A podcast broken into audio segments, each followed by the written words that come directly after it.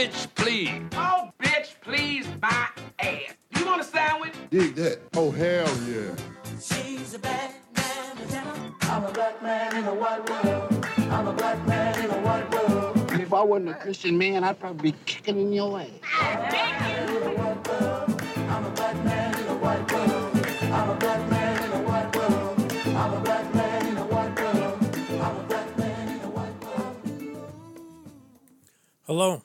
Welcome to the latest episode of the Jaybee's Low Tech Podcast. A common theme in my interviews is people who overcome adversity are just a tough road to hoe in life. And my next guest will talk about his experiences with that here next on the Jaybee's Low Tech Podcast. Our summers are so short in Minnesota, it can be easy to forget about important safety measures. And when extreme heat is involved, safety is even more critical. Here are a few things to remember to keep you and your loved ones, including your pets, safe and comfortable. 1. Remember to not leave your pets and kids in your vehicle. 2. Always stay hydrated in hot weather. 3. Avoid exercise during the hottest times of the day. 4. Stay in air conditioning as much as possible. 5. When traveling, stay sky aware. Check the forecast prepare for unsafe driving conditions, thunderstorms, and tornadoes. High temperatures kill hundreds of people every year, but most heat related deaths and illnesses are preventable. If we all slow down, take some time, check on our loved ones, and enjoy the beautiful season. I'm Mike Bryant from Bradshaw and Bryant. I hope you're never injured in a collision, but if you are, don't sign anything until you've talked to us. Find Bradshaw and Bryant, personal injury attorneys at minnesotapersonalinjury.com. Bradshaw and Bryant. Let's get retarded in here.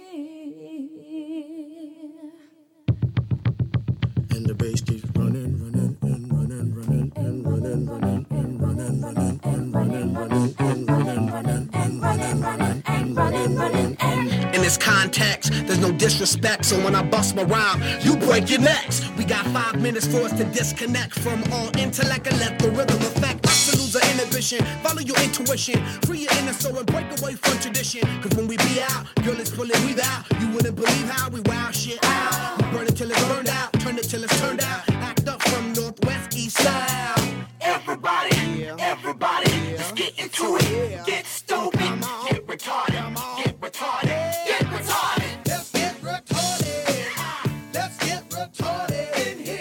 Welcome back, ladies and gentlemen, to the Jaybee's Low Tech Podcast. And as I stated earlier, before we went to commercial break, one of the common themes of my podcast is overcoming and succeeding. And today's guest clearly did that as a Golden Gopher. He was uh, second team All Big Ten defensive lineman and uh, all uh, All Big Ten academic, and one heck of a nice guy. And when you got the thumbs up from Dick Matson, that's all you needed. Today's guest is former Denver Bronco, former Golden Gopher Karl Mecklenburg. How you doing, Mac? I'm good, JP. I've been trying to uh, get a hold of you ever since I saw your name pop up on Twitter, and I was like, that is clearly somebody I would like to have on my podcast. Uh, I've I've interviewed Paul Molitor to John Anderson, Anderson and all type of other Gophers, but your story really resonates to me. And we were just kind of talking about um, uh, the struggles that you had making it as a Gopher, and uh, so is it? Uh, would you like to touch that at all? Touch Sure. Yeah. Yeah. I was not. I was not the uh, blue chip guy. I uh, I was a JV player as a junior in high school. Um, didn't make the varsity team.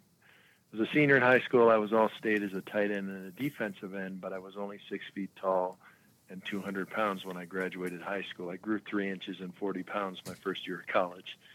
Uh, the Gophers recruited me. I looked like I was going to the university there, uh, but um, on signing day, uh, somebody they didn't expect to sign signed. A guy who was getting recruited by uh, by Notre Dame, so uh, they didn't have a scholarship for me. Uh, I hadn't even looked at any other colleges. I, I, I made some phone calls, um, ended up going to Augustana College in Sioux Falls, South Dakota, on a one-third scholarship. Uh, played at Augustana for a couple years, um, and after my second year there, I had grown three inches and 40 pounds. Like I said, I got good. My second year there, I led the team in sacks, played every down on defense, um, was a was a leader, and uh, the coaches came to me. Um, I was thinking they were going to ask me to to take a full scholarship instead of this partial scholarship, which is what they had talked about with my family before uh, before I signed with them. They said, you know, if you if you uh, contribute, uh, we'll bump you up to a full scholarship later. So anyway, they come to me, and, and the first thing out of the coach's mouth was, uh, "Karl, we know your dad's a doctor. He can afford this school. We're going to take away your scholarship and use it to bring someone else in." Uh, so I so I left Augustana and I had and I went back to Minnesota. Um, uh, Joe Joe Salem was the head coach then, uh, and and he had before he wasn't the guy who had recruited me. It was the guy before Joe Salem who recruited me. So so I went back, uh, walked on. I uh, got to work with Tony Dungy that year. Um, he was a graduate assistant. Yes. Um, and uh, yeah, uh, Shanahan had, had was just leaving when I was coming. Um, but yeah, we had some we had some good coaches. I, I was able to work with uh, Mike Wynn and, and Cal Jones in the two years I was there. Both great coaches, um, and uh, and really the the the opportunity I had as a walk on uh, was that I could prove myself, and I, and I came in uh, ineligible to play. Back then, when you transferred, you were Mhm. ineligible for a year. Uh, I had to get my uh, my academics straightened out too. I was uh, at Augustana. It's a, a trimester system, and at the U, as you know, it's a it's a quarter system. So I was like a, a, credit and a half short on everything. So I had I had to I had to tread some water there, but uh, but got it turned around. Um, and uh, yeah, my junior year uh, with the Gophers, I ended up leading the Big Ten in sacks, tied with Andre Tippett. Well, my senior year, we didn't. No one threw the ball against us because Right. we were behind all the time. so, so uh, I didn't get to rush the passer much. Well, couple of things cha- have changed. Uh, first of all, we're, the university is now a, a semester school. right. And uh,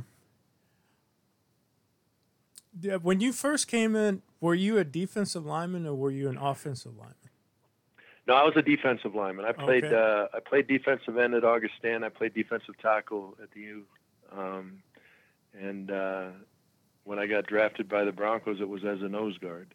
Uh, not a lot of 240 pound nose guards in Right. the NFL, but but uh, but uh, I I could I could rush the passer, and and that's what Coach Wynn taught me. You know, when I got in Mhm. there, he he had had a cup of coffee with the Raiders, and uh, he he told me, you know, Karl, if you can rush the passer, they're going to find a place for you in the NFL, and, that, and that's exactly what happened. They, they actually found a whole bunch of places for me in the NFL. I played all seven front positions. Sometimes in one game, they'd move me around all the time and uh, let me uh, let me uh, do my thing, tackle the guy with the ball. Uh, and also uh, Coach Jones, Cal Jones. Uh, the, Yeah. the shortest, shortest coach I've ever seen. Yeah, he would he would jump in the big guy's face now. He'd Oh, grab yeah. him by the by the he- he- grab you by the face mask and pull you down to his height and give you a talking to. So, what do you think uh, turned the light bulb on for you, as far as a You know, it, it, it wasn't. It was opportunity. Uh, I don't know that it was turning the light bulb on as much. It was just opportunity. I, I uh, um, when I was at uh, in high school, uh, I was at Washburn High School and grew up in that area. Okay. And then I transferred. We uh, the family moved. I transferred to Edina West. Uh, Edina West had. Uh, a system where they had, you know, they groomed their guys and had them in their system all the way through, and I, I wasn't part of that system, and so so I you know I didn't get a chance early on there. Um, when I did, I, I, I played well um, at, at Augustana. You know, I, I, I like I said, I grew, um, I got stronger, and and and I got better. Uh, I, I learned a lot there at Augustana. That was a that was really a good move for me, truthfully. Um, Pastor Pete, uh, Richard Peterson was his name, was a the defensive line coach. He was also uh, a Lutheran pastor, and he was also the dean of men of the school. Uh, so, I, for the first time in my life, I saw someone who was a combination of Christian faith, of uh, academics, and and a tough football guy, all thrown into one thing, and, and that was a a real good um,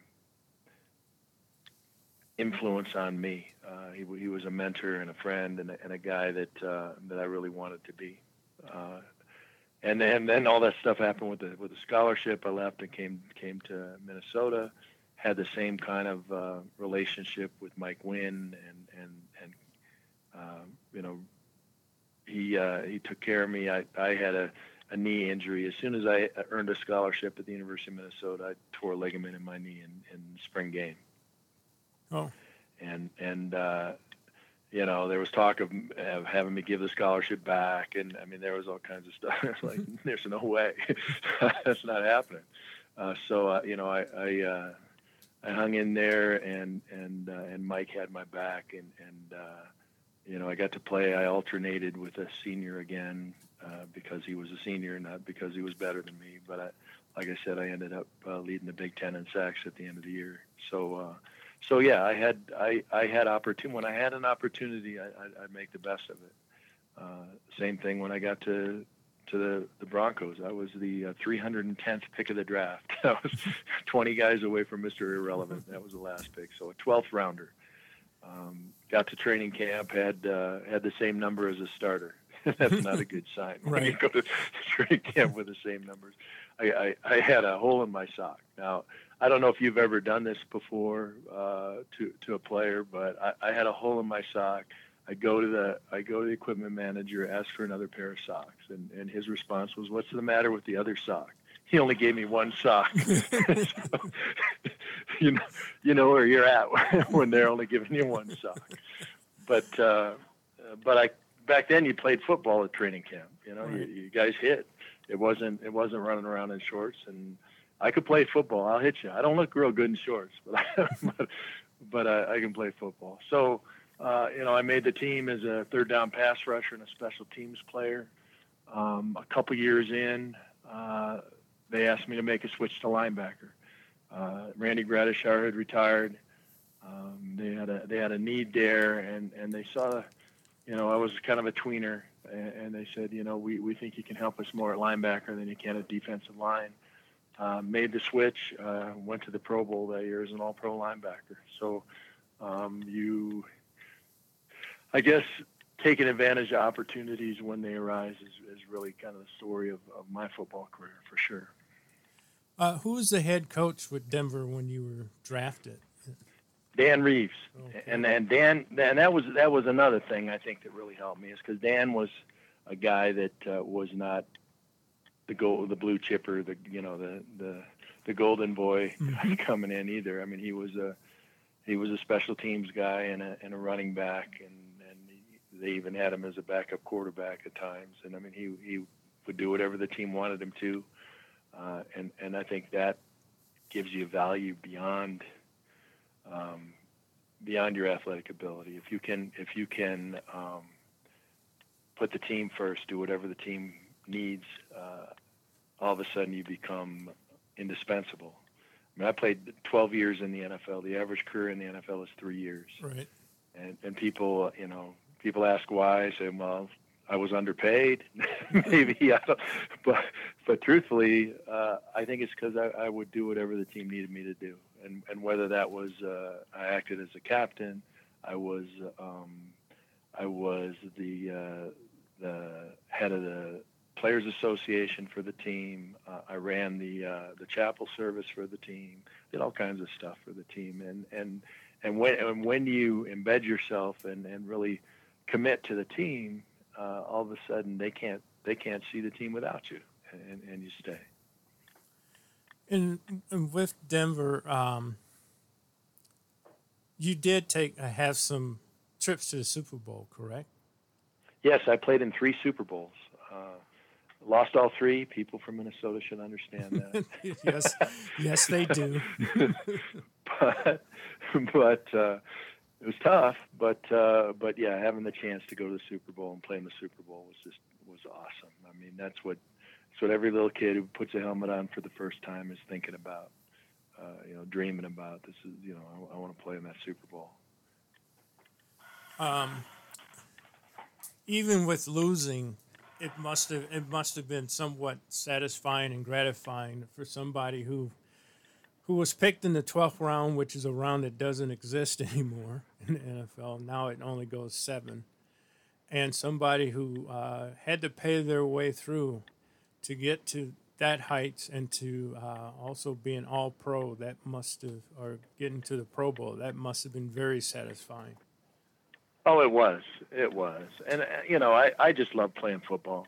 Uh, and it came, it came down to that. It's a pretty simple game on defense, particularly in, in many ways. You know, it's, it's all about angles and it's using your hands properly, using your feet properly, and, and being aggressive. And I, that, you know, my, my dad told a story about me when I played my very first game. I was 10 years old at Lynnhurst Park in South Minneapolis down there playing uh, football fund fundamentals is what we called it fundamentals. We're down there. Um, and and you know everybody had a different colored jersey uh, because their mom bought it. And you know you got tape on your forehead because uh, the coach can't tell one kid from the other on the on the helmet there. And you know I was one of 65 70 kids. And my dad got there and I was already done playing, so he, puts his arm around me, thinking I'm going to be sad, and says, "Karl, what do you think about football?" And this is after my very first uh, first scrimmage, but but it was a game to me. Right. And my response was, "Dad, I really love to smash guys. I was, I was a linebacker, Right. ten years old. I that was what I wanted to do." And and I, I love that. I love the, the physical contact and the and the man-on-man challenge of football. Well, I'm going to uh, back you up here just a little bit. What beyond your your your um, your interactions with Coach Wynn and Coach uh, Jones, what uh, stood out at your time at the University of Minnesota? You know, I I grew up be a, a Gopher fan. My dad would take me to games. Um, remember, uh, you know, going to the old brick house and and uh, sitting in there and and and watching uh, Sandy Stevens and and those guys. I mean, it just some unbelievable great football being played and and uh, wanting to be a part of that and having a chance to play my junior year was the last year uh, in the old brick house, at, uh, uh, you know, on Right. campus. Uh, my uh, my senior year was the first year in um in the dome. So uh, you know, there there was really a different kind of attitude and kind of uh, just just uh, feeling um, and and uh, just support. Uh, the, the students couldn't get down to the dome. I mean, they didn't. Maybe they could have, but they didn't. Um, you know, it was it was uh, half empty, and it was uh, you know it just wasn't wasn't the same atmosphere. And and and I'm so glad that that you're back on campus and and the the feelings back and the, and the great football's back. Yeah, a lot of people did not get to witness that in their, their time at the university. I, uh, for the longest time before I left athletics, was one of the last people who had the, the claim to fame of actually working in uh, Memorial Stadium, and um, it was totally different. It had a totally different feel because I was then one of the people, first people to work at the uh, Metrodome, and it was so sterile down at the Metrodome, whereas um, at Memorial Stadium, it just felt like a college football game was supposed to feel. Oh yeah, you you just walk down the, the street there, and all the all the sororities and fraternities are you know out front partying, cheering on the cheering on the the Gophers and, and all the foot traffic going through and the marching bands going by, and I mean it's just a whole different thing than than trying to find a place to park down by the dome. Right. Well, it didn't. I think, and not until uh, Glen Mason did they actually start. And oddly enough, I just saw Glen Mason's at a Costco like a half an hour ago. Um, um, they um, started running shuttles from campus to the Metrodome because they didn't think the, the students needed a lift. to the Metrodome, which was, yeah, it was less. Technically, it was less than two miles away, but that was kind of a weird two miles to try to, you know, you know, Yeah, you don't want to go over those bridges. right? So, no, not until uh, Coach Mace, I think he might have said something, or somebody figured it out that they started to, they needed to start to run shuttles back to campus. Um, For sure. any great players stick out in your mind that you played against at the university? Well, um, yeah, I mean there was there was a ton of a ton of uh, of good players around. I mean playing with uh, uh, the Fahnhorst brothers um, were uh, were guys that uh, that ended up in the NFL and and uh, were, were great players. Um, you know, uh, Todd Hallstrom, um, you know, had was was in the in the league for a little while. Um, Ken Dallafior had had a pretty long career in, in the NFL. Uh, guys that uh, that came through. Um, we didn't we didn't win a ton of games, uh, but we uh, we were able to play against great opposition. I mean, one of the, one of the reasons, and, and I think really the the main reason the Broncos ended up drafting me is they drafted Chris Hinton uh, first that year, Mm-hmm. 1983, and uh, and Chris was a offensive lineman at at uh, Northwestern, and so I had lined up against him all game when we played Northwestern. We lost the game, but uh, I had a very good game against him. I had a couple sacks and ate him up all day long. And they drafted him first, and they're looking at the film. And they're like, "Well, wait a second, this guy can chew him up like that. Maybe we should." Maybe we should draft him in, in a late round. So, uh, so that's how I ended up here in Denver. So having those opportunities to play against players like Chris um, and, and, and other guys in, in the Big Ten was really a, an advantage uh, for me uh, once I got to the NFL because the Big Ten is about as close as you can get to NFL football in college. So uh, that was a that was a good place for me to be.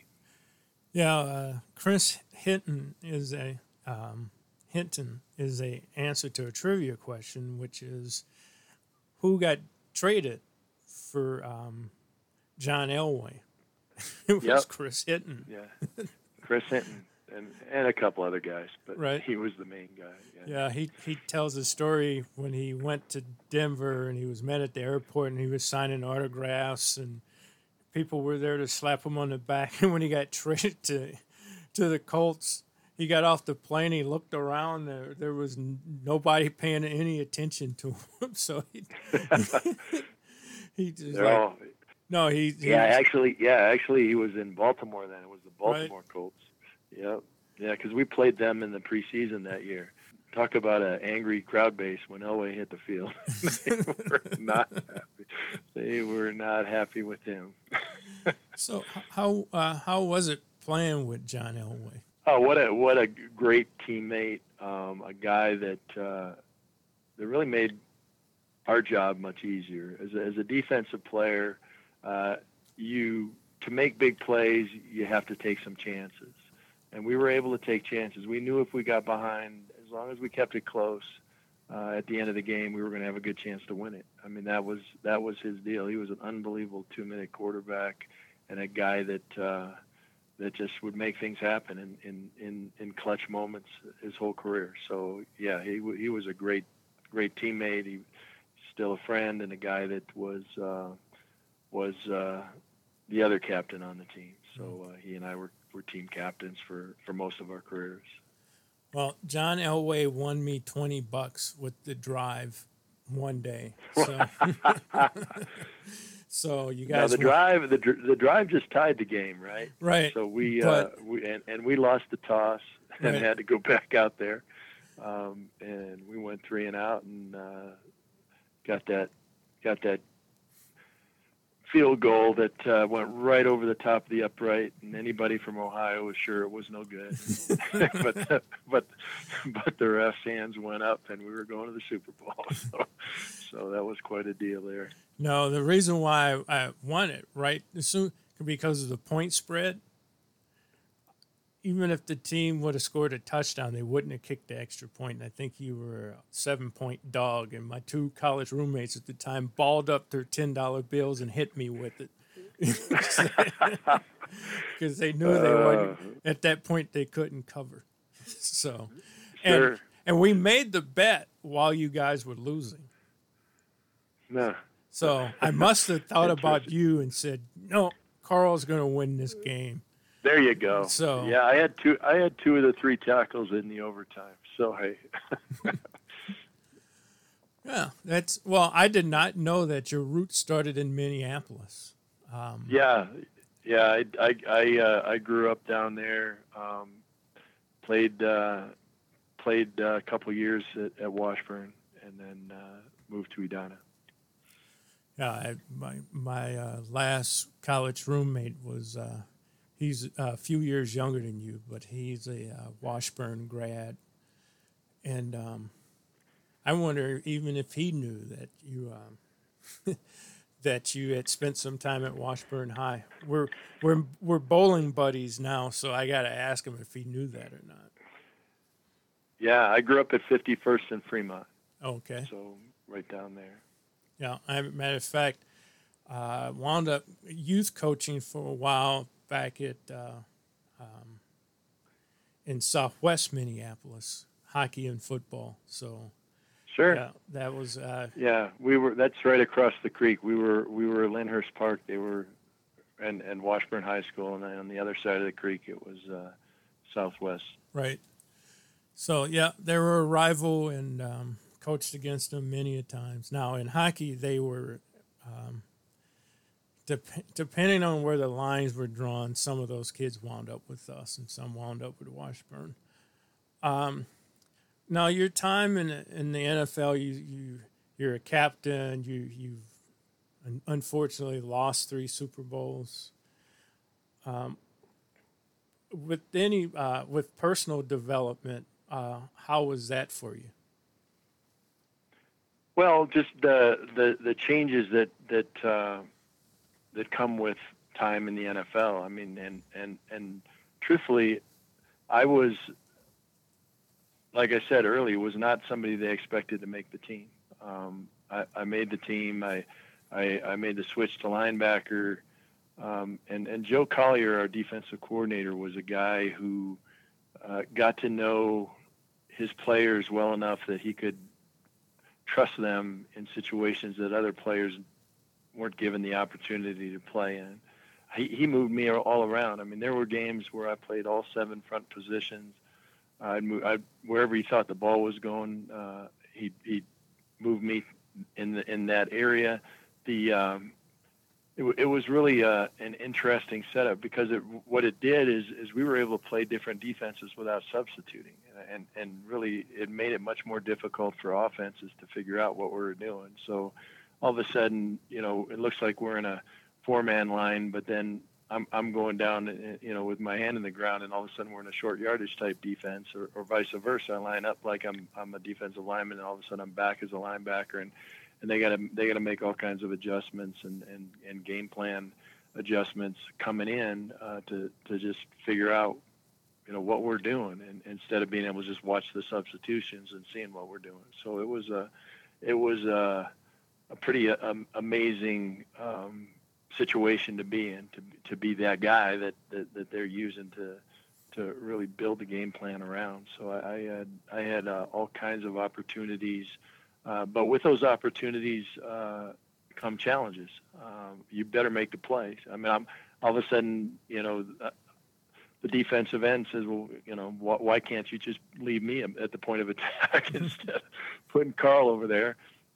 Well, uh, if I don't make the play, he's absolutely right. If I make the play, then then uh, then then fine. It's the best thing for the team. So uh, I try to do what was ever be- well, whatever was best for the team. Um, it obviously wasn't my idea to do all that moving around, but what it did is it, is it allowed me to, uh, to to really understand football from from all different angles. Uh, as an inside linebacker, you're supposed to know what everybody's doing. You're supposed to get them lined up right and make all the the adjustment calls and do all those things. So I, on paper, I knew exactly what everybody was supposed to do, but but knowing what somebody's supposed to do and then being able to do it is a completely different thing.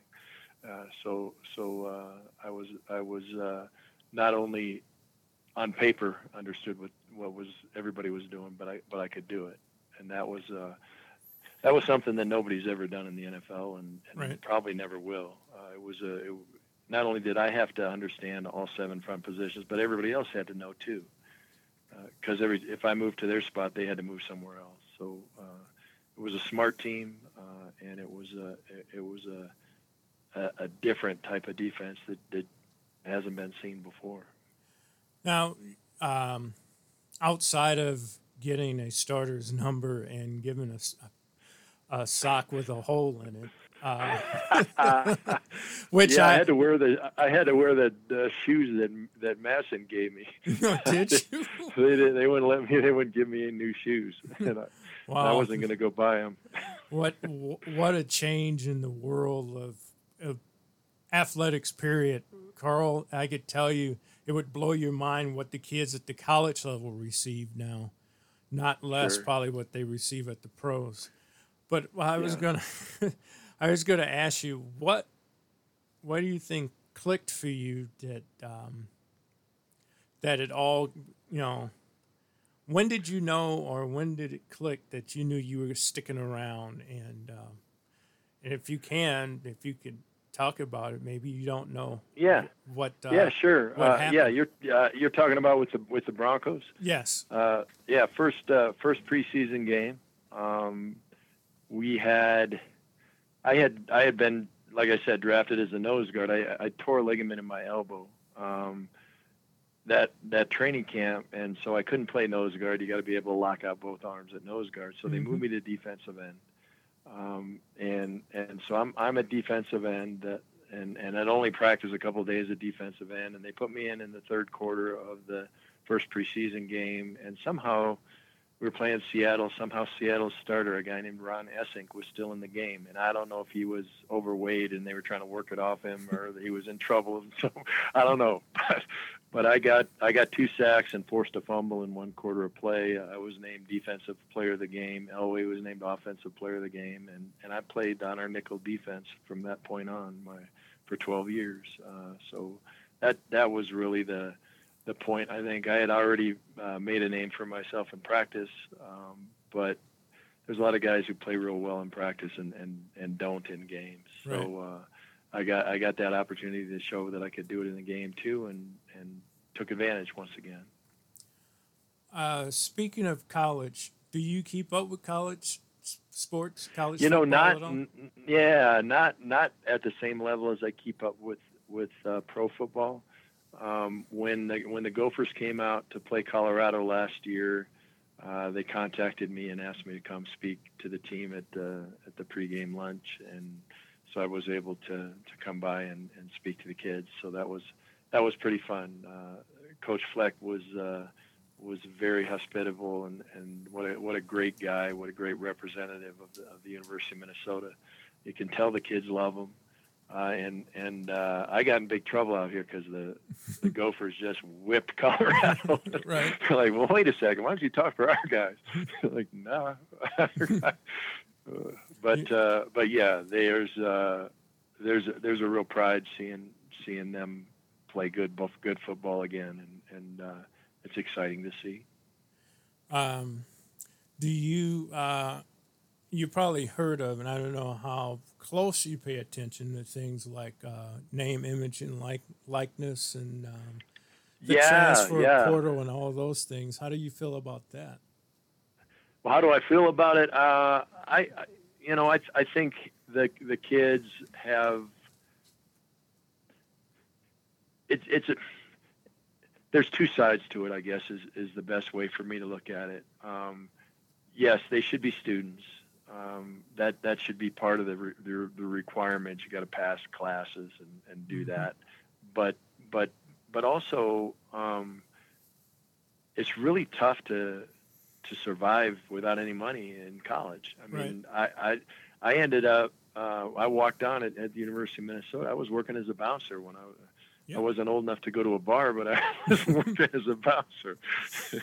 That's what I mean, just so I could have enough money to to buy a hamburger or you know ha- ha- have uh, take take a girl out on a date or whatever. It was uh, it, it, it really was restrictive the way it was, and it, and it, and it wasn't fair in many ways because those kids were bringing in so much money for the for the school and the sports program. It makes sense that they they get some sort of stipend or you know uh, a, a piece of it anyway. So I don't I don't have a problem with it. Uh, I I do. Um, and, and, and I do think that uh, there are guys who, who don't play college football even though they like to play college football because they, they don't have they don't have time they're they're they got to work to, to go to school and, Mhm. and uh, you know so it's uh yeah I, I, I think it's a step in the right direction and I also think it's going to be an advantage for uh, Coach Fleck and, the Gophers because Coach Fleck is the kind of guy that kids want to play for and they don't know what they want when they when they go to a, a college program when they're just coming out of high school they don't a lot of them don't have enough sense to to look at the coach and, and realize that he's going to be in control of their lives for four years. Right. Uh, but they get there and all of a sudden, oh no, I I, uh, I signed on with uh, Tilla the Hun, and and, and then then uh, you know they talk to their friends and, and find out, hey, wait a second. Uh, uh, PJ Fleck and the Gophers are, are the kind of team that you want to play for. You know just upbeat and, and positive guy that uh, that wants nothing but success for the kids. So I, I, I think I think it's an advantage for, for the University of Minnesota to, to have the system the way it is now. The the only thing that bothers me about um, uh, name, Im- image, and likeness, and also the transfer portal, and uh, I, I one, I do think the scholarships need to be supersized, but on top of that, how a lot of people in the press have devalued the college scholarship and the college education. They almost make it seem like it's worth nothing. And as a father of two kids who've gone to college and had to pay their own way, and me try yeah, to no, help it- them. that's uh, yeah, that's expensive. Right. so, Right. you know, Yeah. for for the you know the, and it and it's a lot of press people who never played the, the game and and they just they for some reason have uh, something they they want to destroy the NCAA, which I, I don't understand why that is.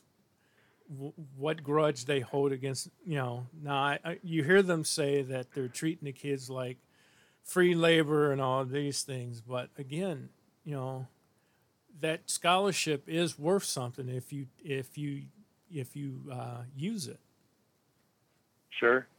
Yeah. Yeah. I got my degree in biology. It hasn't. I, I can tell you what kind of bug it is or what kind of fish I caught.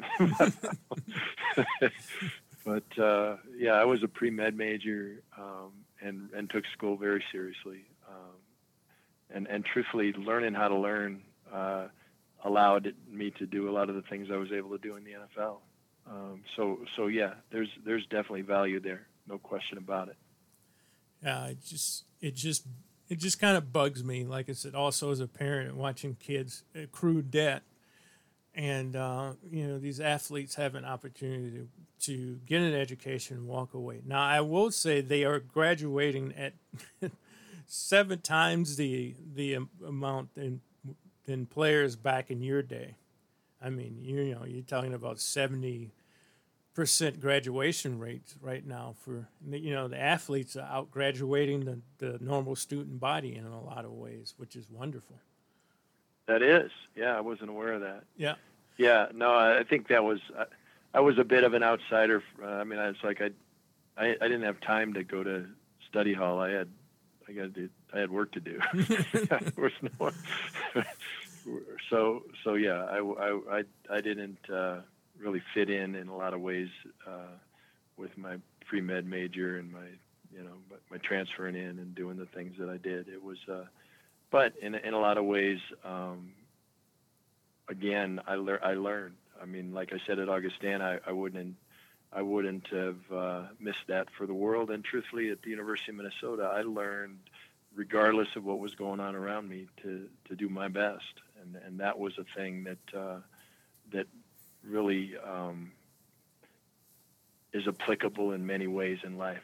Uh, that that you, you know, to if if if you're not gonna uh, do your best when when things are falling falling down around you, then uh, you know you're just part of the problem. So so I was uh, I was definitely uh, it was a, it was a good lesson to learn.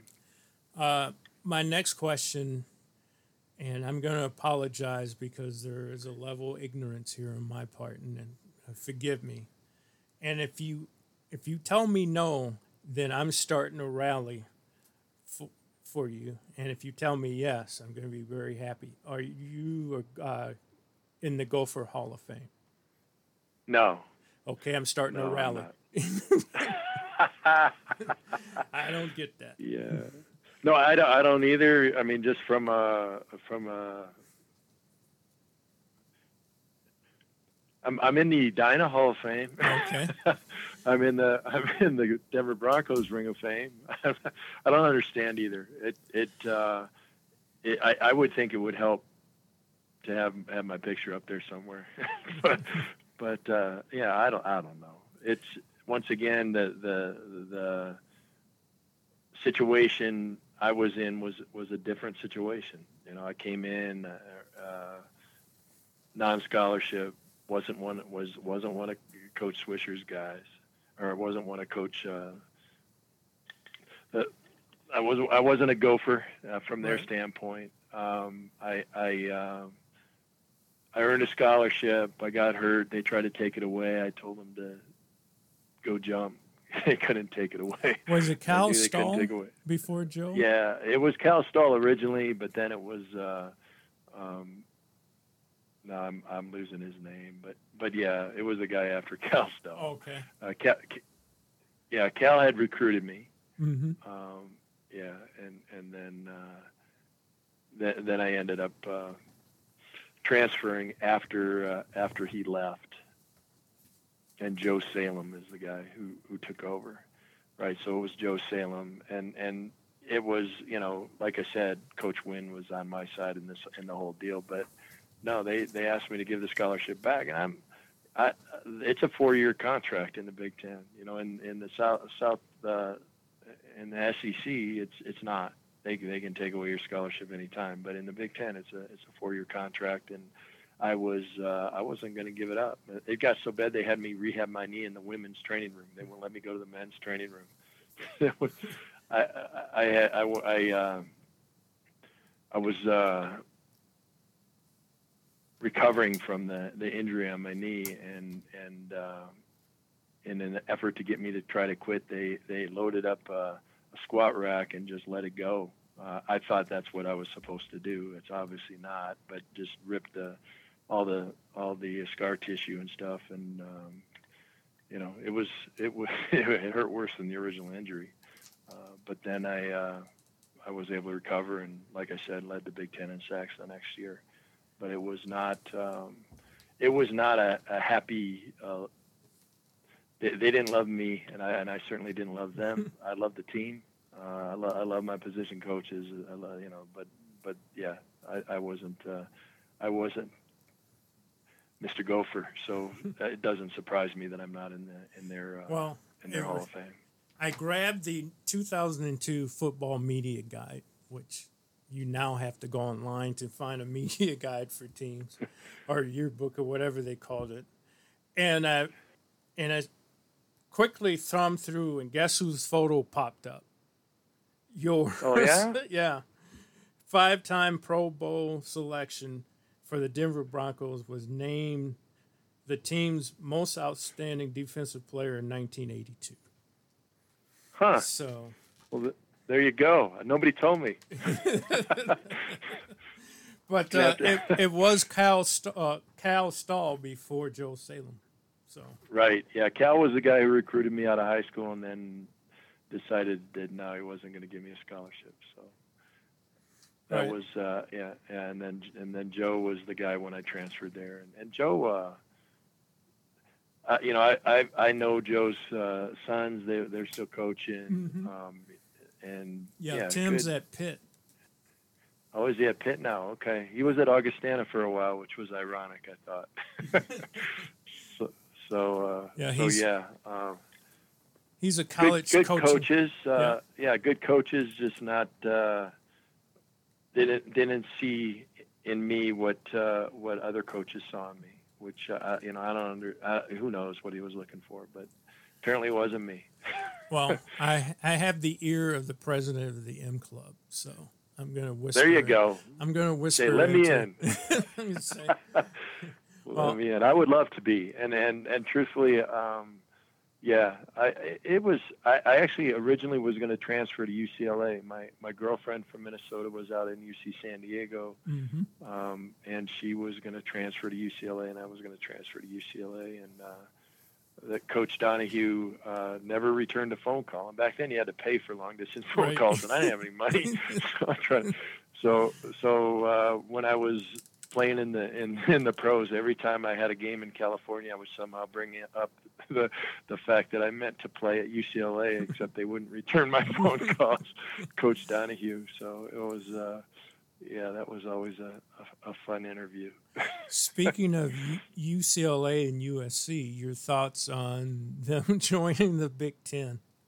Isn't that amazing? Yeah, yeah. No, that's a that's a that's a great thing for the, for the Big Ten.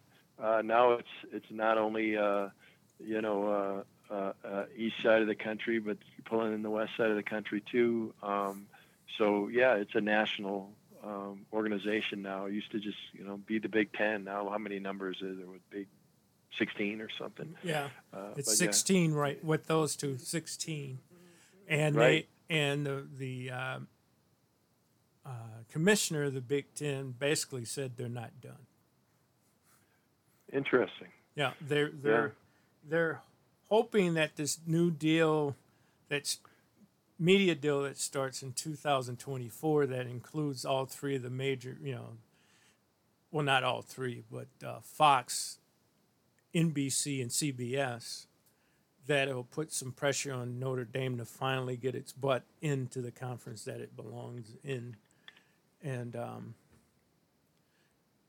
and then from there, then uh, bring in three other schools and make it twenty and call it quits.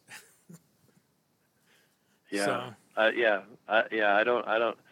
That that's way beyond me. Uh, I, I was I was about X's and O's and tackling guys, but the the um, yeah, the trying trying to navigate the the changes in in uh, in college football, um, just from a financial and a and a organizational standpoint is.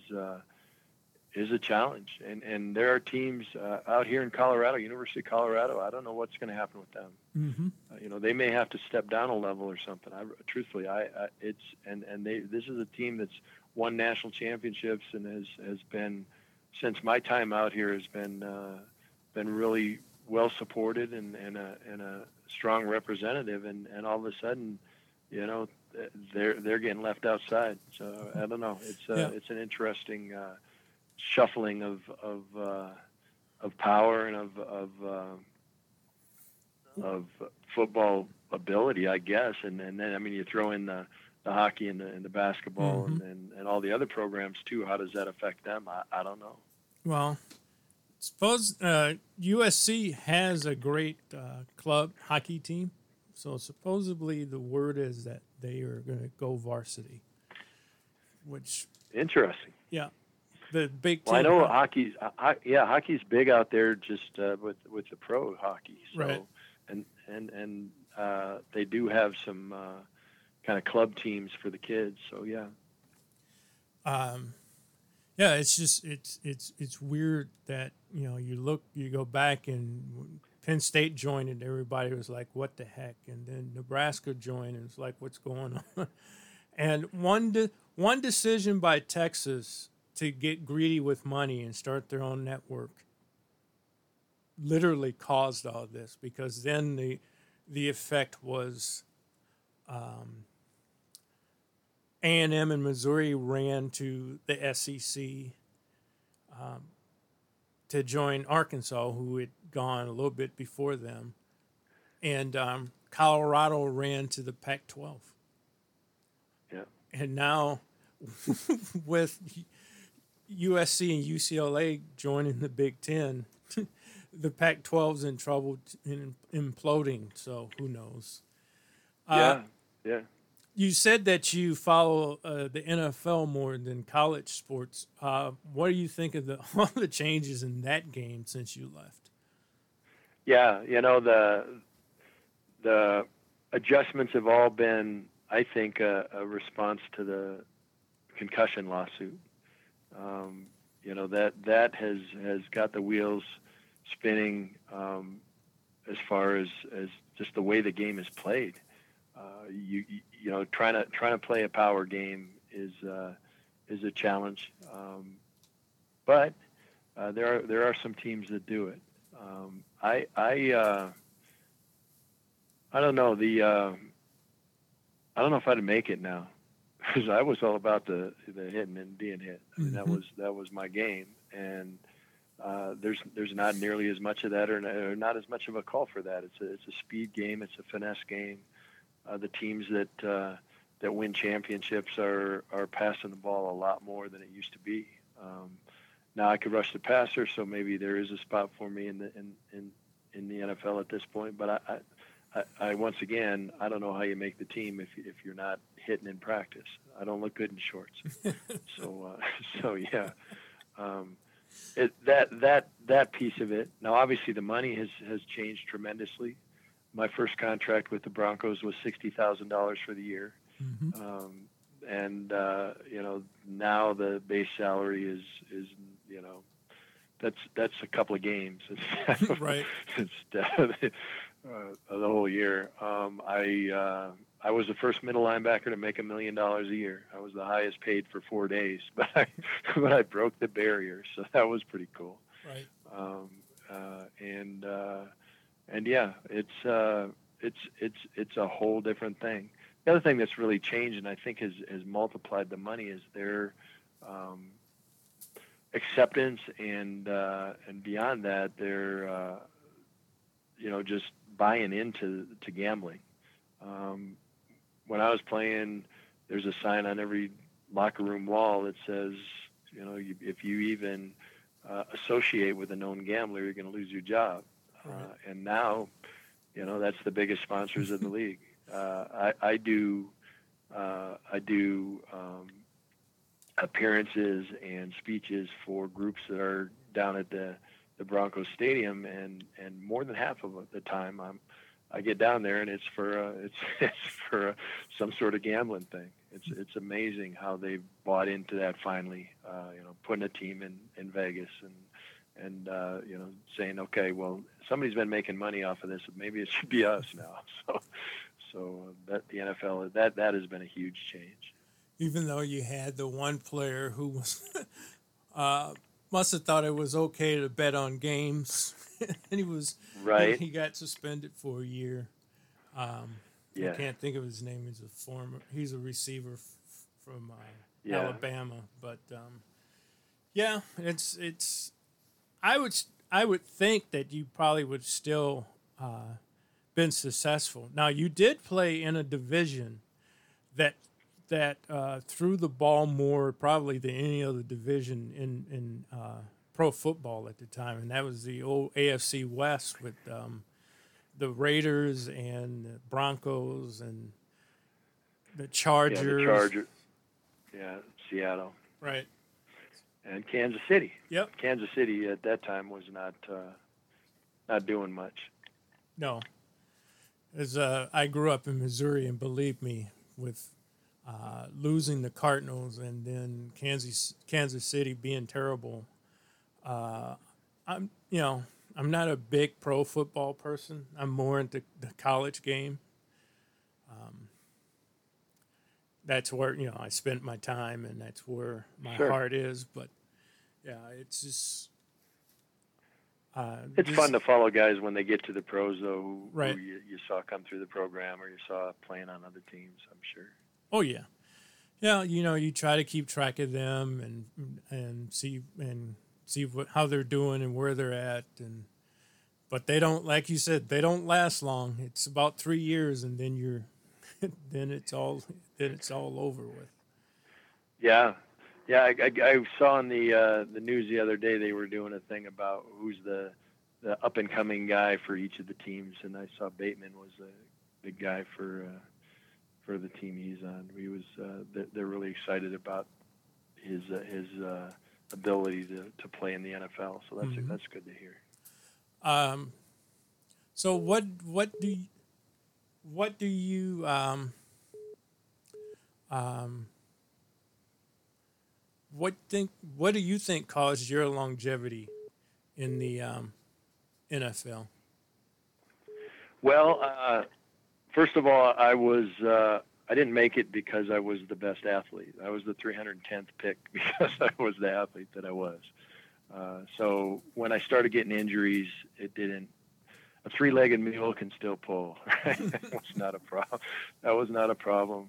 Uh, what made me uh, a really good NFL player is decisiveness. Uh, for me, it was taking the first step in the right direction before anybody else did. If you can do that, all the angles change in your favor, uh, and and that you do that, uh, you through preparation, going into the situation, understanding what what what you're seeing, and and letting yourself go. Uh, I I, um, I I think there are a lot of players who are great athletes, and I saw them over and over coming to training camps, but they would not allow themselves to move when it was time to move. They had to be right, and and if you have to be right, um, you know you're going to be wrong every once in a while in the NFL or in in, in any sport. Uh, but you but you got to move. Not moving is always wrong, right? So Mhm. I, I that that to me that decisiveness, that taking the first step, that was my game, and and that that didn't. As I got older, that didn't leave. Uh, the other piece of it was I got involved in every part of the team I possibly could. I, I was a special teams guy. I was a I was a lineman. I was a you know an outside linebacker, an inside linebacker. I, I, I did whatever they asked me to do, uh, and and uh, and more. So so for me that that commitment to the team uh, was was um, what made me indispensable, and they, they couldn't see the team without me. And actually, when I finally left, the, the owner called me into his office and asked me to, you know, please come back. it's like, nah, I'm done. But it, you know, it was um, it was a great situation to be in, and what a what a wonderful place to end up. To end up in Colorado um, and spend my whole career here, and I'm still here, uh, has been uh, such a blessing for my family and for me. Uh, you know, I'm I'm still people. I've been retired for 27 years from the NFL. people still, you know, every day somebody stops me. Oh, Karl, you did this for me this at this time, or I remember when you did this or that, and it's like, oh, it it happens all the time, and it's uh it's pretty neat to be uh, to be recognized and to be part of the fabric of the of this community. So, um, what have you been doing since you left the NFL? Well, I'm a, I'm a professional speaker. I do about 40 keynotes a year all around the country. Um, talk about teamwork, courage, dedication, desire, honesty, and forgiveness, goal setting. Uh, it's all story based and uh, and and tailored for the organization and, and their challenges and their successes and what's important to them. So. Uh, so yeah, I, I love it. I get to perform and I never get hurt. it works out great. So, what what why do you think uh, former athletes make great motivational speakers? Well, I think that I think the um, the average citizen can can watch a sporting event and say, okay, the, the the home team is playing like a team. The visitors are not playing like a team. They know what a team looks like, uh, but they don't they don't put that in their own life. They don't they don't say, okay, I'm I'm a teammate as as far as my family goes, or I'm I'm a leader as far as my business goes, or as far as my community goes. And my job my job is to go in and and remind people because I'm I'm talking I'm speaking for adults. They, I'm not I can't tell them things they don't already know, but what I can do is remind them that that how important it is to be a good teammate. How, how important that is from a family standpoint, from a business standpoint, and from a community standpoint and, and then what what a good teammate is, and then how, how you can uh, how you can uh, affect your team and, and without being a CEO or or, or, or anything like that. Um, I played with some guys that were unbelievable athletes, great players, great teammates, but really didn't get a chance to play much. Gary Kubiak comes to mind. I mean, Gary Kubiak was a stud. Gary Kubiak was an eight-time all-state athlete in Texas.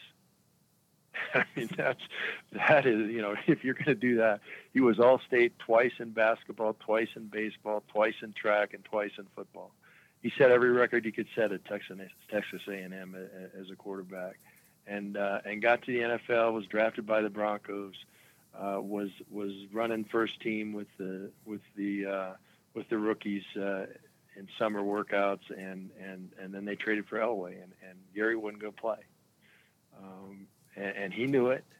Uh, but instead of raising a stink about it, he did everything he could to get the team ready to play. He was our scout team uh, quarterback for years. Uh, he would not only study the offensive stuff, so he'd be ready in case Elway got hurt. But he would study the defensive stuff. He'd study the other team's quarterback and and imitate him in practice and how he threw the ball, who he threw the ball to against what defenses, how how uh, how he carried himself. I mean, it was it was amazing the the, the work he put into it, and he took great pride in it. Uh, he would come up to me before every game. He had this uh, tradition.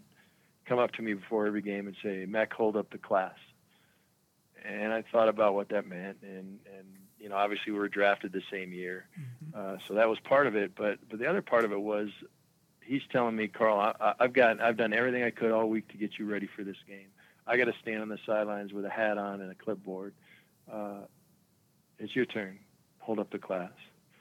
So uh, so yeah, uh, it, it it it is it was an amazing uh, adventure to play in the NFL and, and to, to meet the people uh, I got to meet. Obviously, Kubiak has a lot of connections back there in uh, in Minnesota too. Uh, you know, obviously with the Vikings, uh, he was he was a, a coach there for a long time. Mm-hmm. Um, but but uh, he's still leading from the sidelines. I mean, that he he he, he learned how to do that uh, by putting the team first, and and that's uh, that's a huge part of being successful, and and, and I think people need to understand that when they uh, when they go to work, that's that's the ultimate. If you want to if you want to have great success, if you want to be indispensable, if you want to be the person moving up in the in the world, it's by being a good teammate. That is so true, and I, one thing I want the listeners to understand: Karl was one heck of a teammate, and he was uh, not only loved by his teammates but, and, and coaches, but also the equipment staff for sure and the athletic medicine staff, which are the people who spend more time with the athletes than anybody. Um, you were one of Dick Matson's favorite athletes and favorite people. So I thought I'd let you know that. I appreciate that. Um, we all knew Matty was a, a, almost sometimes a brick short of a load, but he but he loved his gophers and he loved gophers who ran through a brick wall, as you would say. Well, I had a lot of fun there, that's for sure, and got a good education. You know, that that's ultimately what you're there for. Right. Um, yeah, I uh, I came out of there with a very good understanding of uh, of how to learn, and and you know the way the world changes and the way uh, people move around from job to job and stuff happens. You know, you you gotta you gotta know how to know how to learn, and and that you taught me that for sure. Well, Karl, I'd like to thank you for uh, giving me some time with you. Uh, I really enjoyed it, and um, I want to again thank you for that. And I am going to once we hang up here. Um, I see I have a because I had asked a question earlier, uh, an email from the president of the M Club. So now I'll be asking him a different question, and uh, and uh, I, you know, sometimes people people say I can be a dog with a bone. I'll never let it go until it, you know, until it's done right. So. Well, I appreciate your help on that. It's uh, it would it would be a great honor to be uh, in the Hall of Fame there. Truthfully, it's uh, I still look at it. Minnesota is my my first home, and uh, to to you know the, the when I when I uh, was a kid growing up wanting to play football, the the team I wanted to play for was the Gophers. I mean, they I uh, I there was no question about that. That was my first uh, brush with with uh, being a fan was being a fan of the Gophers. So I never went to a pro game until I played in one. Well, I went to a lot of Gopher games. that was almost true for me, except for the fact that I was uh, I had a one day tryout with the Raiders as they came to work out here at uh, at the uh, indoor facility, and uh, Al Davis gave me, unbeknownst to me, gave me a one day tryout. They, you know, he kind of kept an eye on me as we um, as they were working out there. I must have failed, but at least he gave me his business card and he told me to get in touch with. It didn't work out, but you know, you you never know until you know, as you say. Right? Yeah. Yep. All right, Well, man. Well, thank you. Yep. Take care. I appreciate you contacting me, and uh, um, I'll uh, I'll definitely give you some love when uh, when I'm in that Hall of Fame. Okay, I appreciate that. This has been Karl Mecklenburg here on the Jaybee's Low Tech Podcast. Our summers are so short in Minnesota, it can be easy to forget about important safety measures. And when extreme heat is involved, safety is even more critical. Here are a few things to remember to keep you and your loved ones, including your pets, safe and comfortable. One, remember to not leave your pets and kids in your vehicle. Two, always stay hydrated in hot weather. Three, avoid exercise during the hottest times of the day. Four, stay in air conditioning as much as possible. Five, when traveling, stay sky aware. Check the forecast prepare for unsafe driving conditions, thunderstorms, and tornadoes. High temperatures kill hundreds of people every year, but most heat related deaths and illnesses are preventable. If we all slow down, take some time, check on our loved ones, and enjoy the beautiful season. I'm Mike Bryant from Bradshaw and Bryant. I hope you're never injured in a collision, but if you are, don't sign anything until you've talked to us. Find Bradshaw and Bryant, personal injury attorneys at minnesotapersonalinjury.com. Bradshaw and Bryant.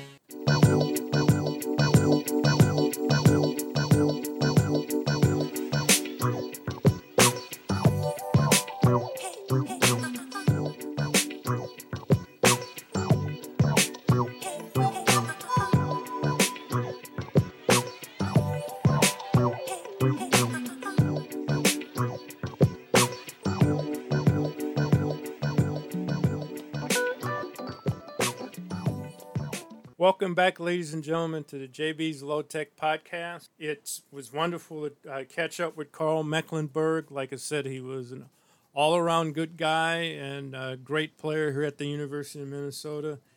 And for sure, the the chant will be Karl for the Hall. Will start. Remember where it started. If Karl Mecklenburg makes it to the Gopher Sports Hall of Fame, flabbergasted that he's not in the Gopher Sports Hall of Fame. You know, with you know he he had a pretty good career at the University of Minnesota and became even better as a pro and represents the university very well as a motivational speaker and an alumnus. Well, things keep going and continuing here at the Jaybee's Low Tech Podcast. I'm still lining up guests. I'm still working on some past Gophers and also people who are not athletes or not Gophers. Talk, talk many different people about many different things. I don't know how I'm able to do that, but um, I'm lucky, I guess. But I'm also lucky to have listeners like you, and I really appreciate it. Tell a friend, come back yourself. Apple Podcasts, Podbean, Google uh, Podcasts, and many other outlets. Also, JB780 at Comcast.net if you want to send me an email or a suggestion. And I'll, I take a look at my email, and if you send me an email, I'll send a response. So, once again, thanks for listening here on the Jaybee's Low Tech Podcast. J B. is my name, and fing up motherfuckers is my game. Right arm. Negro, black, African American, black, black, black.